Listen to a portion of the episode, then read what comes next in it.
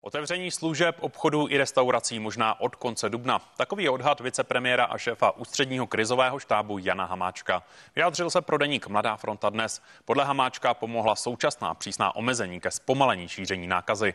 Vicepremiér zároveň přiznal, že vláda v minulosti udělala chybu, když podlehla tlaku opozice a při klesající vlně pandemie vše rychle otevírala.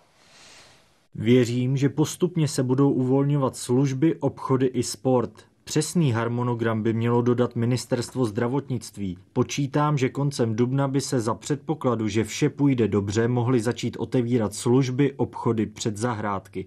Ale to je můj soukromý odhad.